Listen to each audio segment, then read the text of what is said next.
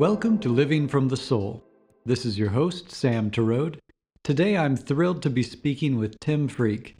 Tim is a philosopher, a prolific author, a speaker, podcaster based in England. Tim is one of my favorite new thinkers, or new to me, who I've come across in the past couple of years. I've really enjoyed digging into his work. He's the co-author of the New York Times bestseller, The Jesus Mysteries, and his most recent book is called Soul Story. He has a podcast called The Freke Show, that's F R E K E. Be sure to check out his website at tim freke dot com, and I hope you enjoy this conversation. Hello, Tim. Hi, Sam. Lovely to see you. Yeah, and I know you're very busy, so I really appreciate you taking time to talk with me. Um, my pleasure. I wanted to tell you how I first became aware of you was a couple years ago. I finished writing my book called Living from the Soul, and my friend Kat Courtney read that and said, "Oh, you need to read Soul Story. Have you heard of Tim Freke?" Wonderful. That was my introduction to you, and I went on to devour a number of your books and all of your podcast episodes. So going back to Kat, how did you meet her? I can't remember. um, I've been to Kat when she was living in in Las Vegas. Mm. She invited me over, and I did a number of retreats in her house, in different houses, two at least. I think it was two or three um, in in Vegas um, some time ago now. And she'd come to me, I think, through Lucid Living. Mm. Um, did we meet somehow, or did she just read the book and contact me? I honestly can't remember. It was a long time ago. But yes, I love her to bits. That's terrific. I actually didn't know that you had had that much contact with her, yeah. That you had done retreats together. So that's excellent. Yeah, a lot. She was very, um, she was uh, very keen to help promote what I was doing and to experience what I do, because a lot of what I do is experiential. And I think she really got the human side of it. I wanted to embrace these kind of deep mystical wonders, but also wanted to have the, the human embodied sense as well, which I think really spoke to where she was finding herself coming from and helped her with some other issues that she had going on with other teachings and things like that at the time. That's great. Just to explain one reason or one example of how I resonate so much with what you've done, I've always loved quotes from books, and I grew up fundamentalist Christian, so in the beginning it was the Bible. Particular Bible verses would stand out to me. Then I, after college especially, I got into the early church theologians, and uh, I would collect quotes from them here and there. And I had an idea at one point of collecting all these great quotations I had assembled into a library of books, which I pictured it as called the Golden Key Library, because I thought of these quotes as keys that would unlock the secrets of the universe. And the the first book that came out of it was called A Flame, Ancient Christian Wisdom on Marriage. This was published in two thousand five, and it collected a lot of quotes, both from the Bible and the ancient Christian theologians. And then after learning about you, I, I came across your series of books of quotations from ancient uh, spiritual works. This one I've got right here is The Wisdom of the Pagan Philosophers. But I was struck by the spines of the books. Even our, we have we have the identical spine, the black spine with with white, the gold gold along the side of the book. Fantastic. So it's it's incredible. I feel like I had these ideas that I was working on, and I didn't know that you had already done it. And you know, it might be. I I would have to ask Kat. I haven't spoken for a little while, but she might have actually come through my Christian work, because mm. it was the work on Gnostic Christianity that really kind of suddenly, especially in America, suddenly people knew my work. So it might have been that. Mm. How wonderful. So yes, isn't it, quotes, good good ideas. Pick them up wherever you can find them. Yeah.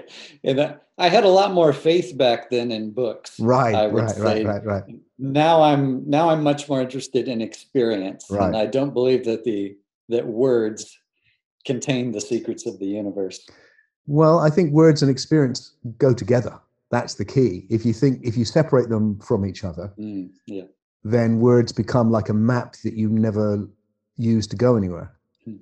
They become an abstract thing of no use. But if the way in which we communicate with each other, pass concepts together, actually changes our experience, then words are fantastic, because they're like a very high-tech way of being able to exchange what's in my soul with what's in your soul. Yeah, they're definitely important signposts pointing to the meaning, pointing to the experience that is beyond words. Maybe. I'm not so sure about that, you know, Sam, anymore. I'm not sure. Well, it depends what you mean beyond words. You know, there's words and there's concepts. Um, you know, the words, obviously, we have different words in different languages for the same concept. So, and we can't get to the concept without the symbol, which is the word. And then the concept itself, which we symbolize with the word, that's the thing with which we perceive the nature of reality. And I would have said, if you'd spoken to me uh, probably as little as ten years ago, maybe even less than that, that I would have gone down the road, which is very common. Most of my books have got this in them, that there's a kind of a, a pre-conceptual or a trans-conceptual state in which you just connect and know something in some way, because that's important to my experience. But I'm not at all sure that's right anymore. I think actually what it is, is that we are not consciously conceptualizing things, but we're still perceiving. And to perceive anything, I think we need this, we need the psyche or the soul to, to process information in some way. So that one of the things which holds spirituality back, I think, is that it has this idea that some things you just know directly through revelation, either in the biblical sense with prophecy or in the Eastern sense through enlightenment, say. So people have then these profound experiences, which are incredibly important, and think that the interpretation of them is given in the experience. And I'm not sure it is. Mm. I think what happens is people assume an interpretation is given in the experience because they've actually had the interpretation given to them previously. That's why it gets stuck. So it carries on thinking its interpretation is it, but it's not, it's an interpretation. And that's why it's very difficult to get spirituality to go, maybe that interpretation, say the Enlightenment interpretation, or indeed the kind of revelatory interpretation, perhaps they're not, the experience is, is for real, but what is the experience? What does it show? That may not be quite as obvious. Yeah, I would say what I've come to believe is that the experience is more important than the interpretation, because for years I grew up Christian, but never had a spiritual experience myself. So it was all reading other people's interpretations of their experience. And the important thing was to agree to the correct interpretation of someone else's experience. And if I would intellectually assent to a certain interpretation, then I would be saved. Yes. And uh, very, su- yeah, crazy, superficial nonsense, for sure. But, you know, the, everything comes together. So the experience, I mean, I've just finished a retreat now, and, and it's just a delight to see, uh, you know, we had a group of whatever it was. We did it in our house, actually. We had twenty people here, and everyone went through and had the experience, or had their version of the experience.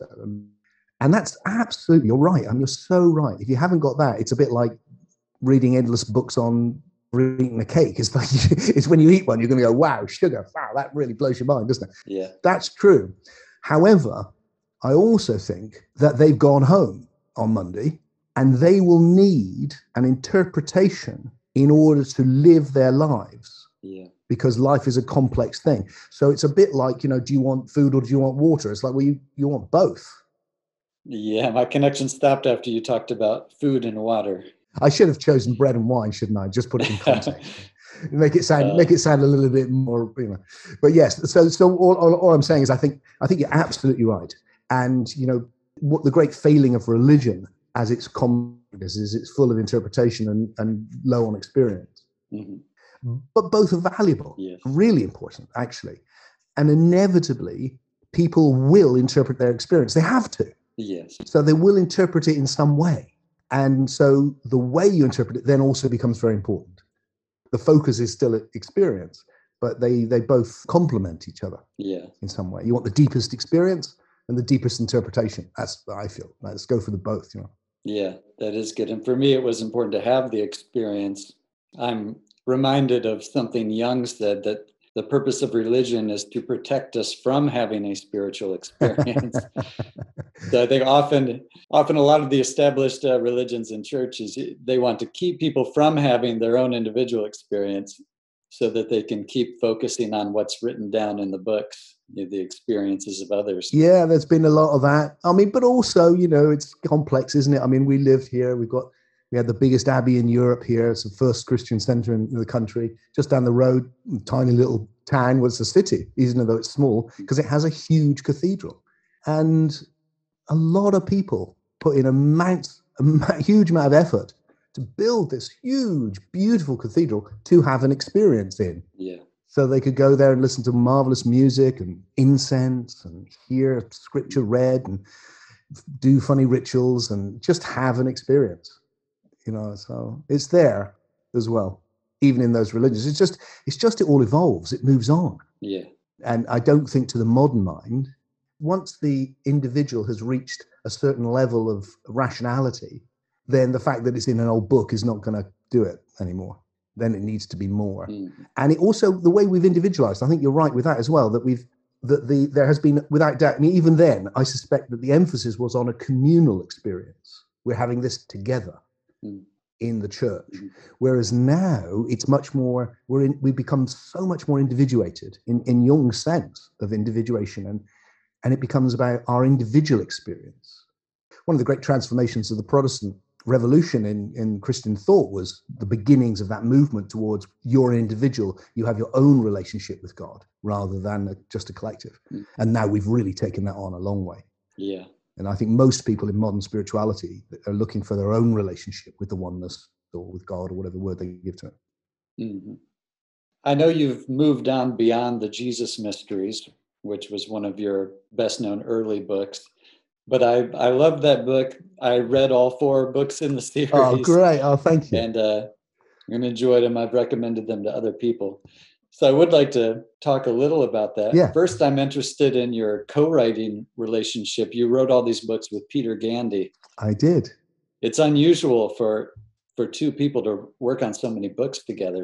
We wrote about seven together, actually, others as well. The one you just held up, The Pagan Philosophers, I think we did together as well. Yeah. Um, and I'm seeing him tonight, funnily enough. Oh, wow. That was my, I was going to ask if you're still friends. I certainly am. Yes, we'll, we'll always be friends. We'll be friends till one of us dies.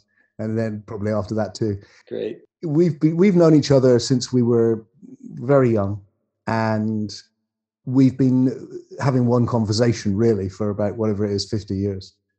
Um, which is, what the hell is this? And so, and that's what, and that's what, that's what will happen tonight. We'll get there, and then we'll pick up on what the hell is this, and off we'll go, and we'll share our latest thoughts, latest people we've been talking to, books we've been reading, whatever it is, to take that deeper. And strangely, because it doesn't happen obviously that often, and, and it hasn't happened for me with that many people. There is a few others actually. Um, we've we've kind of made that that journey together. Together in that I will see him sometimes after, usually I see him quite regularly, but even when there's been long periods, we kind of seem to be in the same place, or we, we, there's a resonance. So when we worked together, um, it was great and complimentary, because he he has an attention to detail and to uh, historical um, detail, really. It's that kind of ability to accumulate yeah. the re- research, which I am not so patient with. But I'm very good at ordering things, theorizing, bringing it into a narrative, um, so we can do it together. Yeah, that's great. When I've written things with other people, it's often a great struggle. One of the hardest experiences. And, you know, even a friend, I might not get along with them so well when it comes to making editing decisions. The very first thing that happened when we worked together was the editor went, you know, your publisher, was it? Said, you know, you'll never speak to each other after this, don't you? and and then describe, I mean, the nightmares where, you know, even with my mother, they just done a mother and daughter. And they just said, you know, one would leave the room to go to the restroom and the other one would go, change that, move that. you know, it's like behind their back. And, you know, whereas none of that happens with me and Pete, ever. And if there was a disagreement, there's a few, but not much. And where we did, you know, we'd sort them out. So we're very lucky. It was more like we wanted the same thing and we had to persuade the publishers to allow us to do it. It was like more, more that way around. Yeah. So we weren't, uh, we weren't the two, the two of us. And then when we came to do the, the comedy gospel, the gospel of the second coming, uh-huh. It was a delight because we could just write to make each other laugh. And we just passed these things. You know, I'd write to make him laugh. He'd write to make me laugh. And we'd pass it between us. And it was just great fun. Has he written more on his own? Or? No, Pete's not. And that's because he finds that hard. You know, he finds it hard to structure it all and do the things I do. So he, he just thinks in a different way. Well, the book you collaborated on, The Jesus Mysteries, it was a bestseller here in the U S as well. Yeah. And the the basic argument is that the search for the historical Jesus is misguided, because rather than being a historical prophet who was crucified and then stories began to, and legends began to accumulate around him, you argue that Jesus never existed as a historical man, but rather there was a mythological figure of Joshua or Jesus, and then stories began to accumulate about him being an actual man who lived. Is that a fair summation? Beautifully put. It was an argument I had never given much thought to. I'd read the Bart Ehrman book actually several years ago, and he he tears into your book. I did not like it, but I had forgotten that. You know, I had forgotten that he ever mentioned your book by the time I read yours. But I I found it very convincing, even though I remained agnostic at the end. I I have no idea whether Jesus lived as a historical man or not, but I thought that there's so much of value in your book, whether or not you agree with that thesis. Yeah, I mean, I, I think you'd be foolish to be sure about anything in history, mm. or about anything at all, really. Yeah. So for me, it's just about plausibility. And where I ended up with it with Peter was the two things you've mentioned, really, was that the weight of evidence, there's no like one thing which you go, well, that proves it. It's more like, hang on, if you put all of this on one side and all of this on the other side, which is more plausible? Well, the evidence suggests it's much more plausible to me that we're dealing with a mythological figure that's been literalized than we are a literal figure that's been mythologized. Mm. Certainly the traditional view, I think, is very, very implausible. Um, but the two academic views, as the, the one most popular, which is that there's a man under there somewhere, but we'll never find him, and it's been mythologized. Um, I actually think that makes sense to the modern mind, because the modern mind doesn't understand the ancient world mm. as full of mythology. Yeah. But once you go, look, the mythology of the ancient world is a bit like the science fiction of the modern world, mm. then, you know, the idea that there must have been a Luke Skywalker, mustn't there? Because, you know, someone said those things. And, you know, it's like, uh, somewhere under there, there's the real person. It's like, no, this the world was full of these stories. And the same with this. The world was full of these stories. And these are the same stories. And a bit like the Star Wars mirrors previous books that were written and takes this idea from there. And same with this. It just takes ideas from all over, creates something new and wonderful. So there's that. And then especially in the follow-up book, Jesus and the Goddess, or the Lost Goddess, I think it is in America. That was the one for me. Because there, my mystical bent could have free expression and go, okay, so if this is right, and this is a, an allegorical initiatory myth designed to lead you to the gnosis, what's its significance? And then, wow, that was the, that's when Christianity really came alive for me. And to this day, I mean, just today, I've been working on new philosophy and doing some stuff around Christianity, and, and just the profundity of it blows me away in a way that I didn't recognize before that process. I mean, I'd always loved it. I almost became a friar, actually, and I had a, a mentor who was a Franciscan friar who was very important to me. But it was that understanding the mythos, and that it was about me or you, yeah, and my discovery of the Christ. That was like, yeah, this is deep stuff here. I think that is the great realization that Jesus represents each of us. We're all Jesus in a sense. Yeah, and I think that's what Jung was onto. I think he realized that, which is why he's the grandfather of so much of the new thought that's around now. He saw that it was like, ah, well, that was the significance of that story. And just because it's similar or drew on previous pagan and Jewish myths, I really don't think it should eclipse the fact that it really took things to a new level, and that that what it births is something very, very significant. And that's why it plays such a big role in the world and still is. I was describing your book to someone who's pretty well read in theology. And he said what, what convinces him that Jesus was a historical man is his concern for the poor and the downtrodden. He felt that the mythological figures like Osiris and Dionysus didn't have this concern for the poor of their day. So completely right. That is the big shift hmm. that you get. I mean, you kind of have some of that, not in the mythological stuff, maybe in Socrates and so forth, but it is a big shift. That's what comes, this love. God is love. Where did that come from? You know, God's not love beforehand, but now God is love. And it's not the God of justice or retribution, or there's just not many deities that you wouldn't want to trust with anything because they're capricious. This is a big jump. And then the love your enemies, I think, is the is the one. It's like, whoa, this is deep. And the forgiveness, seventy times seven. How many times should I forgive? If someone hits you on the left, turn the right cheek. All of this. This is revolutionary ideas. They've been bubbling around. They don't come from nowhere. And somebody's saying them. Somebody's feeling them. And there's probably a whole community that's exploring them. And the, the root, I think, is in, probably in Pythagorean thought. So Jewish Pythagoreans are my guess who are, who are putting this together. And that's why they're combining what is pagan mythology from the whole of Egypt with Jewish mythology, which they're practicing as well, um, and putting those together. But, you know, that's like, you know, if you take a great playwright like Shakespeare, if you take the soliloquies of Hamlet, you've never seen anything like that before. To be or not to be, that is the question. This is like, well, it sounds like somebody's actually saying it. There must have been a Hamlet. It's like, no, but there was a Shakespeare, or there was somebody who wrote those lines, who had that sensitivity and put them into the mouths of Hamlet. And if you go back to things like the Hermetic tradition, we, Peter and I did a book on the Hermetica, yeah. And it's full of teachings all put into the mouth of Hermes, because it's a common thing. It's not been said by Hermes. It's been said by a whole load of different people over many, many decades, if not centuries. But it's a common conceit, is to, is to take your words and out of devotion, put them in the words of the master, who's Hermes or Joshua, Jesus. Yeah, it seems like this must have been a group of religious geniuses or mythological geniuses at this time creating this body of work. Yes, I, I think it happened over quite some time as well. So, you know, once you get rid of the year zero, you can go back, you know, it might be going back a lot further than we think.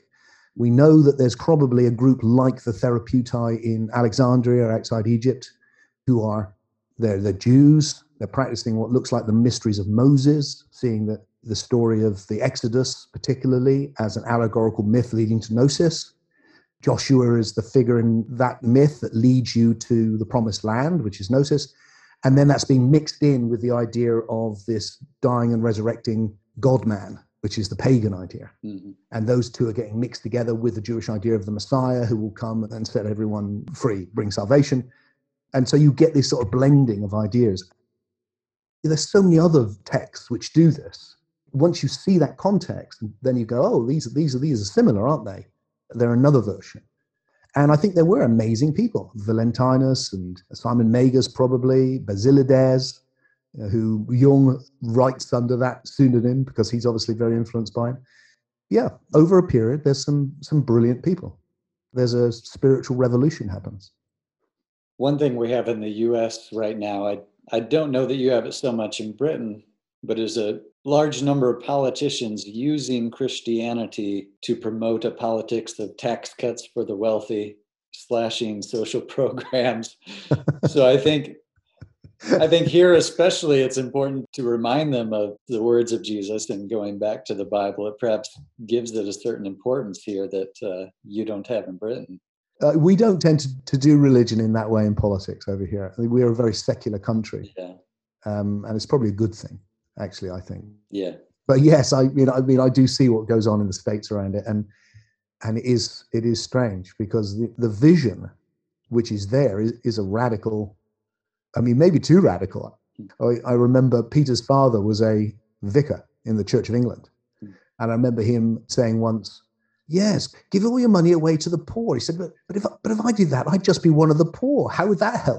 and, and it's like, yeah, maybe it's all maybe it's too radical. Maybe it's like too, you know, kind of utopian. Right. But it is that's the direction it takes. That's what it's bringing into the world, isn't it? And it's a beautiful vision, even if it is. We need that vision. Yeah. Of of that level of love and connection. That whole, you know, when I was in prison, did you visit me? And you know, did you feed me? I mean, these are. These are amazing thoughts. And then there's other stuff, to be honest, which I really don't like at all. All the gnashing of teeth. Right. You know, it's like, I really could do without that stuff. You know, we need to edit that out.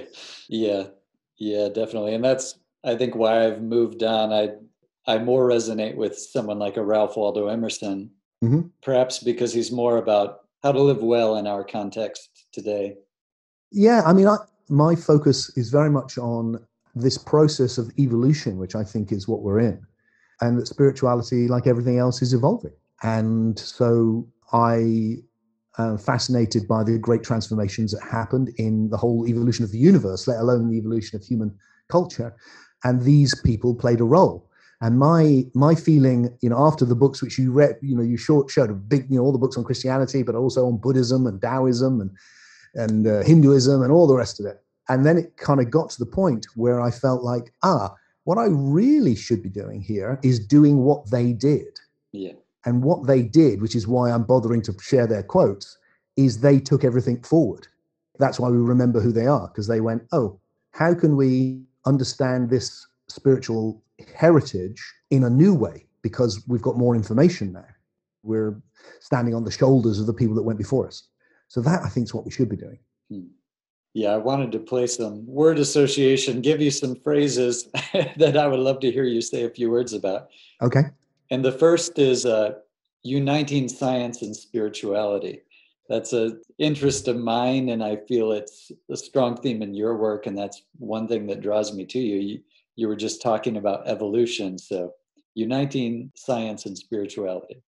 Yeah, big subject. I think that's my main focus at the moment, Sam.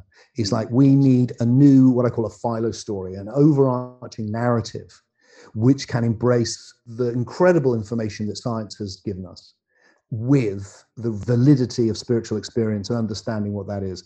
And I think the narrative that can do that is the evolutionary one. That so that what I'm following is this incredibly simple idea of really two simple ideas, I think, which but they go together, is that what we're in is the the one in relationship with itself, and that everything is one thing relating to itself. And that that's a restatement of the ancient mystical understanding uh, in the kind of modern context. And that what the other thing we've understood is that it's not a thing, it's a process, and that process sees the emergence of new possibilities, realization of new possibilities all the time. This is a new possibility. We've never done this before. This has happened now. And on and on and on and on. And that's taken us from fourteen billion years ago, the universe full of pretty much hydrogen and helium, little bit of helium, to you and me having this conversation. And that's an incredible process. And I think if we can understand that process and then not make the mistake which is associated with science, which is that they kind of cut off at biology, but actually carry on understanding the evolution of the psyche. Psyche is just the Greek word for soul.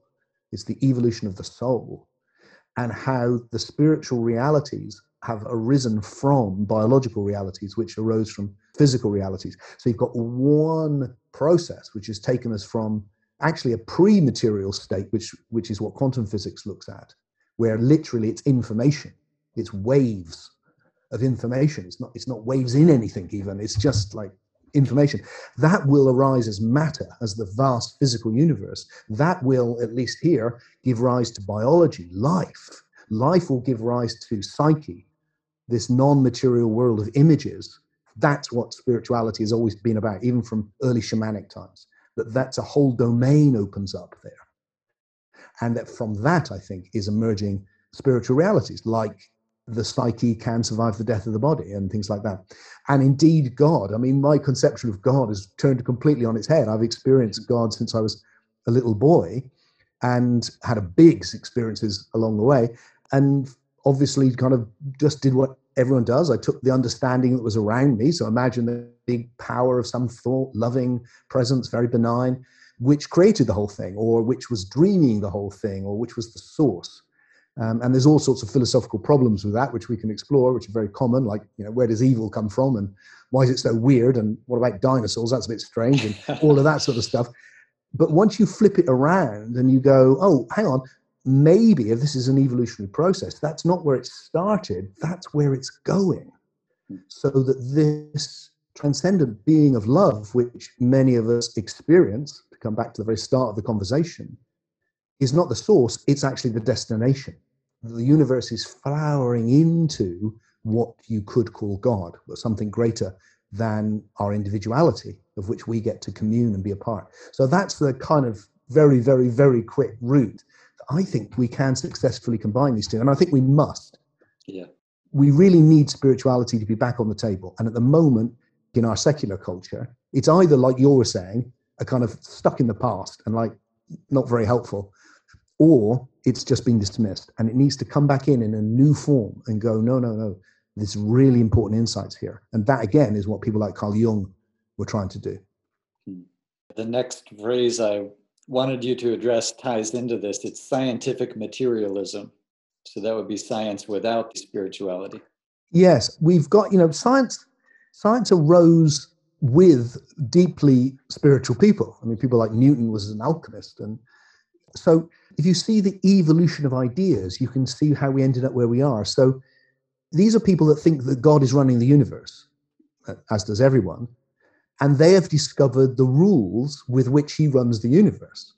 So when you have Newton, who is absolutely a monumental figure, and it's hard to really get the impact, I think, to really get that here was someone who could who'd worked out with a, a few symbols and mathematics how you could explain something falling like the apple and also how the stars rotated. I mean, before, that would have been unthinkable. Yeah. That's a universal law for the whole universe. Not as above, so below, any of that, but the whole universe. Huge insight. And for him and the other, this is the rule. So that so they're the laws. They're the laws of nature, and they're called laws because they're decreed by God. And God decrees the laws, and then the universe obeys. Once you get rid of God at the beginning, you've got laws, but no lawmaker. It's like, are there laws, actually? And I think it's the problem. The key idea is the idea that there's laws of nature. Because if you have laws of nature, then the basic laws of physics are really running everything else. So what really exists is matter. Biology is an epiphenomena or a side effect. The psyche is an epiphenomena or a side effect of biology. And it can really, what's really here is matter, or now, you know, quantum information. Yeah. But if you take this idea of evolution seriously, if you go, maybe everything evolves in this one process of evolution, as some physicists also are thinking now, people like Lee Smolin particularly, for instance, then you have a very different idea, which is maybe there are no laws. Maybe they're more akin to habits or regularities or algorithms even, and that these are themselves evolving. And once you've got that, then you've got a creative universe, because it's evolving these regularities on this level, but then it moves to the next level, though it hasn't got the regularities. And then it evolves regularities on that level, and then it moves. And there's a creative element, which means you can't reduce biology to physics, and you can't reduce the psyche to biology. The more emergent levels are more than. And once you do that, then you move away from all of that reductionist, pulling it down to low levels.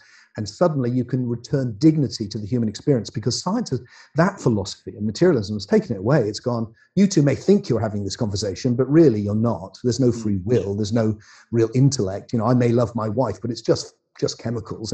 And the whole of your humanity is drained away. You, you think you love God, but that's clearly an illusion. You know, none of those experiences are real. But then none of your ordinary experiences are real either. So I think we can turn that around. That's an old eighteenth century idea, really, seventeenth century even. Science has become stuck with that old idea, a bit like religion gets stuck with our old ideas. Yeah. And it's just found it difficult to let go and move on. Yeah, even during my agnostic years, I've had this instinctive revulsion against that idea that everything is reducible to biology mm. and chemistry. Yeah, it's a horrible idea. And and it and it ends up with that determinism, mm-hmm. which you'll see in really good thinkers. I mean, there's, you know, Sam Harris and others. Yeah. Once you've got that idea, there are regularities on the basic level and they run everything. Then they're running what I'm saying now, if only I could see it. Yeah. And that means this whole conversation is a waste of time. Well, it means everything is a waste of time and there's no meaning in life. Whereas I don't think that at all. I think I think life is full of meaning. And the experiences with which we started off this conversation are, they feel, don't they? You know, you tell me, for me, they feel more real. Why? Because they're more emergent. They're another level of evolution. And when you hit that next level of evolution, you go, wow, this feels really real. You don't feel, oh, this is some passing fantasy that I'm having here about awakening. It's like, no, it feels like, wow, I'm, I'm seeing it all for the first time. This is This is what it really is. Yeah. And I think that's because the evolutionary process didn't stop with biology. It's going on. And spiritual awakening is, is actually the, the leading edge of uh, the evolutionary process. The idea you mentioned of Newton conceiving of a cosmic lawmaker that was definitely an idea of that time. You had John Locke and uh, Blackstone, yep. and so much concern with law at that time. It's interesting how that translated into science. I'm a huge fan of Rupert Sheldrake, who also talks a lot about yeah. how we should conceive of these as habits of nature rather than laws. He does. And I mean, Rupert is a great thinker. I, I, I think he's a really important voice. And he took that from Charles Sanders Peirce, who's someone I haven't been familiar with when I wrote Soul Story, but realized that he prefigured a lot of the ideas in Soul Story, as had um, Alfred uh, Whitehead. And various others as well. You know, you find out eventually that, of course, there's loads of people out there who've been thinking these thoughts and trying to develop them. And Rupert's definitely someone who, who often I find out afterwards that people have said similar things to me, and I follow them up later. But with Rupert, I read him when I was very young, in my you know late teens, when his early books, mm. and and he was definitely an influence. So it's been great that I've been able to connect with him and and make and make a couple of movies with him, because I think he's a really interesting thinker. Yeah. You mentioned Sam Harris and free will. I've read several of his books, listened to a number of his podcasts. One thing he talks about is a study where the body seems to make a decision before we're consciously aware of making a choice. Yeah. And this to me brings to mind the image of an athlete who certainly acts instinctively, you know, catching and throwing the ball. Yeah. Their body is acting on instinct, but this is based on years and years of training, exactly, which is a conscious choice. So I, yeah, I believe that we do have free will. We make choices, but then these become ingrained as habits, and sometimes uh, habits arise unconsciously. Mostly, yeah. Our goal should be to obtain more and more free will. Yes, I think that's exactly right, because we have the ability to place consciousness in within our process. The thing which Sam, you know, it's a common um, thing. And I, I, I mean, my take on it really is like, well, there's this kind of prejudice, I think, that the conscious bit of you is the thing which chooses, or you are the conscious bit. Whereas I don't think that's right at all. I think you are, I am the whole system. And the vast majority of what I choose is unconscious, but I'm still choosing it. Yeah. It's unconscious. And then I have this ability to focus on that process, which slows it down. The whole point with consciousness is, if you want a fast reaction, if it's an emergency, you can't go, oh, hang on a second, let me just think this through. You just got to respond. Yeah. And which is why, if you're a sports person, you need to have learned it so well that you just do it. Yeah. But like you said, in order to get to that place, or as a musician, you have to practice. And what does that mean? Slow it down, do it consciously. So this ability to reflect, in one way, gets in the way. Which is why, you know, if you're reflecting too much, it's like, oh, stop reflecting and just act, for heaven's sake.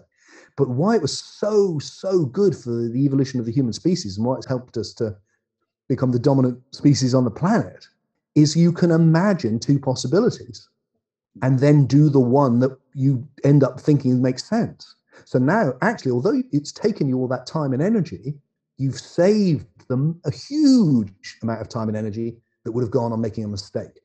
There's more chance that you will choose the right thing. And that's done us very well. And it's enabled us to create Zoom and the internet and science and everything. Yeah. So it's like, it's, it's a huge thing. All that experiment shows is that the system makes a choice and then reflects on it. That's all it shows. And that's exactly what happens. And if you make a choice, it's because two possibilities arise and then you make a choice. Otherwise, you're just witnessing, you can witness, oh, I've done that. And then you can inhibit that. If you're quick enough, you can go, whoa, don't do that. Yeah. So it, I don't think it, it says anything about choice in that experiment. I think it's just interesting about human psychology. It doesn't dismiss choice at all. Yeah. I've thought that people like Sam Harris, Richard Dawkins, and the scientific materialists, they must be very naturally happy people. because being I love that. I like to finish your sentence, but I know where you're going, and it's lovely. Because I'm someone prone to melancholy and often on the edge of depression, and when I contemplate those ideas, it leads to total despair. I if I believed what they believe, I wouldn't function. I wouldn't do anything. Yeah, yeah. I, I there's a lovely observation, Sam. You're probably right. I yeah, I I haven't had the opportunity to have an in-depth conversation with one of them. I would jump at the opportunity in my What is Life series. Because what I would like to ask, I did approach Richard Dawkins, but I think he's a bit old now for it, but is to really go, you know, because I think he, you know, he once said, he said, look, I'm attacking religion, but I'm not attacking, he said, I'm not attacking what Einstein called the cosmic religious feeling. And my, my expectation is that he actually experiences the cosmic religious feeling, meaning, you know, this wonder of the universe, you know, all of that stuff, and has his own version of spirituality. And that the thing he's really fighting is irrationality, is like, whoa, this says it in the Bible, therefore it's true. It's like, no, that, no, move on. So he's fighting the Enlightenment battle against mythology. And I suspect, you know, he has friends, and I know who are bishops in the Church of England and things like this. I suspect he's a much more subtle thinker than, and a human being than we suspect. Um, but even so, I do share that thing that for me, it feels that what redeems the suffering, and not just my suffering, but all of the innocent suffering, you know, that kind of awfulness of, of the predicament we're in, is what is shown in these deep spiritual experiences, because it offers that this is going somewhere so good that it can redeem that, and that there's a love so inclusive that it will hold all of that and actually take it somewhere good. So yeah, huge for me, the same. I'd love to know. I'd love to know how they get through and what they, how they do that. You know, maybe they're very tough people. uh. Joseph Campbell said that for a mythology to work, it has to be in line with the science of the day. Yes. For instance, uh, the creation account in Genesis in the Bible, that was completely in line with the Babylonian pre-science of two thousand five hundred years ago. What do you think of a, a mythology emerging today in line with science? To me, it seems the best candidate might be Carl Sagan saying we're all made of stardust, and Alan Watts saying we are the universe experiencing itself. We are the eyes, the ears, the mind of the universe. That to me seems like the seed of a new mythology. Exactly right. And and what I spend most of my time doing, Sam, and I've been doing it today, I'll do it tomorrow, is to try and articulate that, um, to find a, a comprehensive way now. Soul Story was my was the overarching version and the basic version, and now I'm working on a much more detailed version to um, to really explain. And really, you know, once we realized that the universe had evolved, I mean, we first of all, we realized that all of life had evolved, and that was a big jump. But then when we realized it's only one hundred years ago or so that the whole universe had evolved, and really it's only been accepted since the sixties, and then everything's fallen into place. Then literally, as Sagan says, we are stardust. Literally, as Alan Watts said, and other people before him in the scientific community um, said, you know, we are the universe conscious.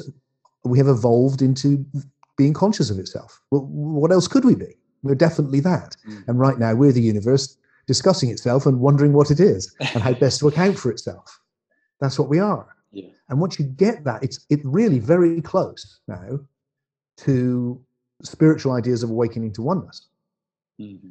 Because if you move from that purely as an intellectual concept and you step through that into a vision of the reality of it, that's when you move from, well, the, the, the word that I'm using these days is you move from an individual to a univigil, where a univigil is an individual conscious of unity with the universe.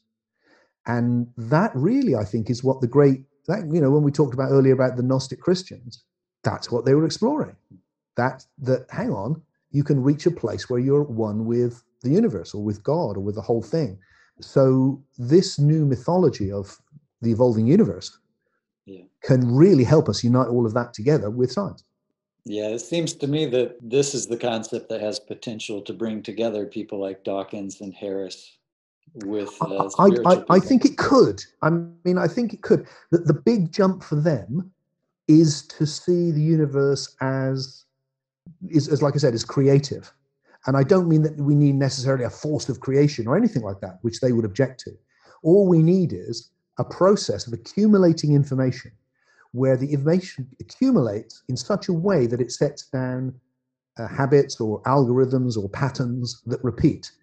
But they can only ever partially repeat.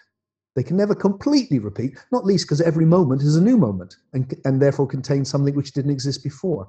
And that is the tendency then towards evolving, changing, and then emergence, where something brand new suddenly arrives because of the combination of the different systems in some way. Ooh, you know, you get a single cell, or you get a multi-cell, or you get a water from hydrogen and oxygen, you know, a liquid from a gas, all of that stuff. Where it's like, whoa, who'd have thought that?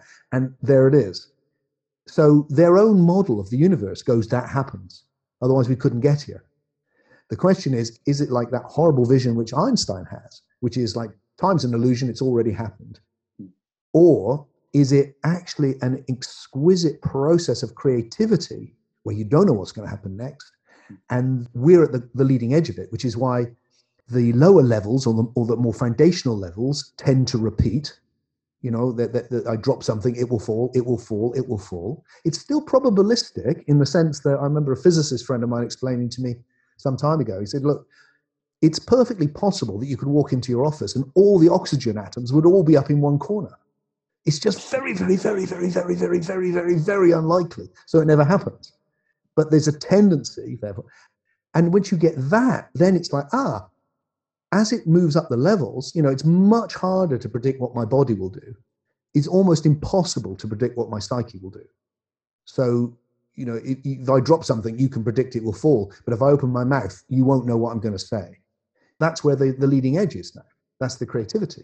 And that's where all of the newness in the universe comes from. So Zoom is a new thing in the universe. Now I can be in one country, you can be in a different continent, and we can talk to each other. That's a new thing in the universe. That's never happened before. You know, and on and on and on it goes. And it com- that's coming from the soul, from the imagination.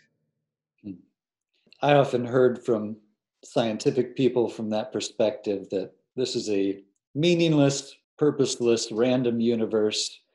There is no love or values, but humans have evolved this mind sort of accidentally, and we've created these concepts. We bring meaning and love. But a, a statement that always stuck with me from C S Lewis was, how could a dumb universe create creatures so much better than itself? Yeah, I mean, I kind of I kind of want to say both of those things hmm. in a different tone of voice. I, I want to try anyway. I want to say to C S Lewis, wow, look, a dumb universe has created creatures so much greater than itself. That's what it's done. And then to the scientific people, I want to go, in doing so, the universe has brought meaning into existence. This is not some extra that's been added on kind of arbitrarily. The universe, before there was life, the universe was just matter. It had no life in it. Now it has life. It does. It exists. With the arising of the psyche, the universe now has meaning, and we're looking for the deepest meaning. That potentiality for meaning has been realized, and we're realizing it more and more. We're doing it right now as we speak. You and I are actually looking for, that's what we're doing, really, isn't it? We're looking for the, what's the deepest meaning you can find and or create to account for the nature of the universe. So that rather than it being some sort of like, well, it all ends with physics or biology and then we just add nonsense. It's like, no, that nonsense is the most emergent thing. And the universe is now, has meaning. It exists, and it's real, and it matters, and the dumb universe has given birth to life, and life has given birth to thought, and thought has given birth to meaning, and love, and transcendental experiences, and all the rest of it, and possibly even God. So humanity is very important in the vision you just laid out, and you talked about how we are on the leading edge of this evolution. Yeah. As far as we know, I mean, there might be there might be other things going on in the universe. It's a very big place. But in our corner, as far as we know, I mean, everything's evolving and everything has its own beauty. But we've specialized in this most emergent new thing, which is the psyche, the realm of information. But it's not biological information anymore. It's not material information. It's transmaterial information. It exists as images and, and, and thoughts and dreams and all the things that we're in, the thing that you and I are sharing. Actually, we're passing that transmaterial information to and from each other via speech and the internet. That thing, that's where all the action is. And that's why most of life, in the time that we've created culture, most animal life has carried on kind of the same.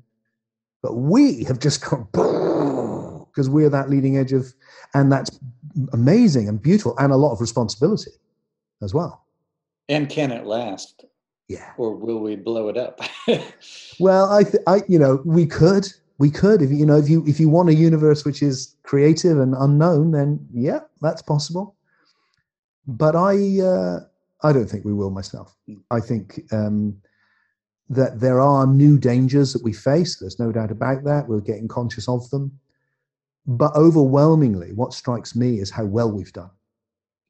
And I wish people would spend more time recognizing that and being grateful to their ancestors. I know a lot of people that want to be grateful to the ancestors like millions of years ago who are living in, you know, shamanic ancestors, but not your own ancestor that's actually created central heating and medicine and meant that your kids won't die. What we've done in a very short period, and a lot of it has come through science, which is actually being a force for great compassion, is that, you know, we've reduced poverty unbelievably. We've we've reduced child mortality. That's now going down everywhere, especially in, in, in Africa. We, we, people are fed uh, compared to what they were. And we have this incredible culture where we can share. You know, it's like, oh God, who would have thought when I was a kid to say, I'd have this little thing I can put in my pocket and I can just speak to it and say, hey, give me the answer to this. And it will. And it will have the wisdom of the world in there, where that little book, I can go, hey, what was that quote by Basilides? And bang, up it will come. I mean, we have done so well, Sam. I wish we would just be a little bit proud of ourselves. But paralogical, also look at where we need to do better and mistakes we've made and all of that. But, yeah. but also like, God, we've, it is incredible what we've done. Yeah, it's a very encouraging perspective. I know I often get overwhelmed with the problems we face, environmental problems, political problems, and I might look back on the past as though I, it would have been better to be living in the past rather than in our modern technological society. Honest to God, Sam, you really wouldn't want to live in the past. I mean, the past is not somewhere that anyone wants to live, I don't think. Mm-hmm. Not really. You know, unless you have a very romanticized version of it. Yeah. Because the past is violent, it's hard, it's cold, it's hungry, it's struggle, it's illness, it's early death, it's child mortality, uh, it's lack of freedoms. It's, you know, and we do have problems today. But, you know, my mother, when she went to to study in London as a young girl, went to London and couldn't see more than a foot in front of her face because the smog was so bad. Wow. We don't have that. You know, we held whole cities that were black. None of the cities are black now. You know, it's like we have seen problems, tackled them, moved on. Doesn't mean we haven't got new problems. We have. But overall, you know, we've we've acted. And we can still do that. So part of what part of why I have this evolutionary optimism is because I think that can give us the confidence, the, the confidere, the faith, with faith in existence and ourselves, that it's like, okay, well, if we did that, we can do the next one. We've done, you know, the transformations that have happened in our own lifetimes, you and me. I mean, I'm an Englishman, I'm sixty-two, almost sixty-three, and I have never been to war. I don't know that there's any other generation of Englishmen that have ever had that, ever. This is a whole new thing. Europe's at peace, never happened. This is, you know, it may not last, but probably will. And I hope to go to my death without having to go to, go to war. And how lovely is that, which has meant I can do philosophy and art. And, and while that lasts, our culture gets richer and richer and richer. We look at the transformation in the role of women. Who would have thought that was possible? You know, go back through history. It's like, that's never going to happen. Or with races or with any of it. We look at the problems as if, oh, it's just as bad today as it was then. It really isn't. It's better now than it was just in our own youth. You know, when people say to me about the, in our country, oh, the extremism today, and you just think, wow, you should have been there in the seventies or the eighties, because it was so much worse than what we've got now. Doesn't mean that what we've got now can't be better. Yeah. It just means that you've forgotten that it was worse. That's how it looks to me as I get older anyway. Hmm. That's great. Well, it fascinates me that we couldn't have had this conversation, you know, even Zoom and technology and the internet aside, two hundred years ago, we wouldn't have had the concept of evolution. No, exactly. Which is the Isn't basis of so much of what we've been talking about. It is the new thing. And that's why it's so exciting. And that's why I think an evolutionary spirituality is the future. And the reason that spirituality is sidelined, it's either that kind of mythological thing you were talking about, whereas, you know, used in these crazy ways for political reasons, and, and really it's about tradition and, you know, all of that. And then science has just broke with that, and it's just gone, and it's just expanding like never before. The problem is it's associated with a really out-of-date philosophy. So what we need to do is exactly what you've been saying. We need to come in with a new mythos, which embraces all of that, but sees it in a new light. And then spirituality needs a good kick up the backside to sort of come into the twenty-first century and stop hanging on to a lot of out-of-date ideas, and to be willing to question itself, um, because the vast majority of it is really past its sell-by date. But the essence is beautiful and important and points to the experience. And this really brings us back, I think, to what we were talking right at the beginning, which is the experiences which are available to us are highly emergent spiritual experiences that when you have them, they change your life. We just need to understand what they are better. And that's the, the bit we need to add on to them. So we need more and more people to have the experience and to have a better understanding of what they are. Hmm. It's wonderful. Well, Tim, I really appreciate you. I've explained how much I resonate with your ideas and and agree with you, but also you challenge me in a lot of ways and push me, and uh, you've opened me up to a lot of new ideas. So I'm grateful for all your work and that you took time to talk today. Uh, it's been a real delight, Sam. I've I've loved it, and thank you for the invite. And it's always an honor to get to talk like this. It really is, because it's like it's a it's a lovely thing. I love it.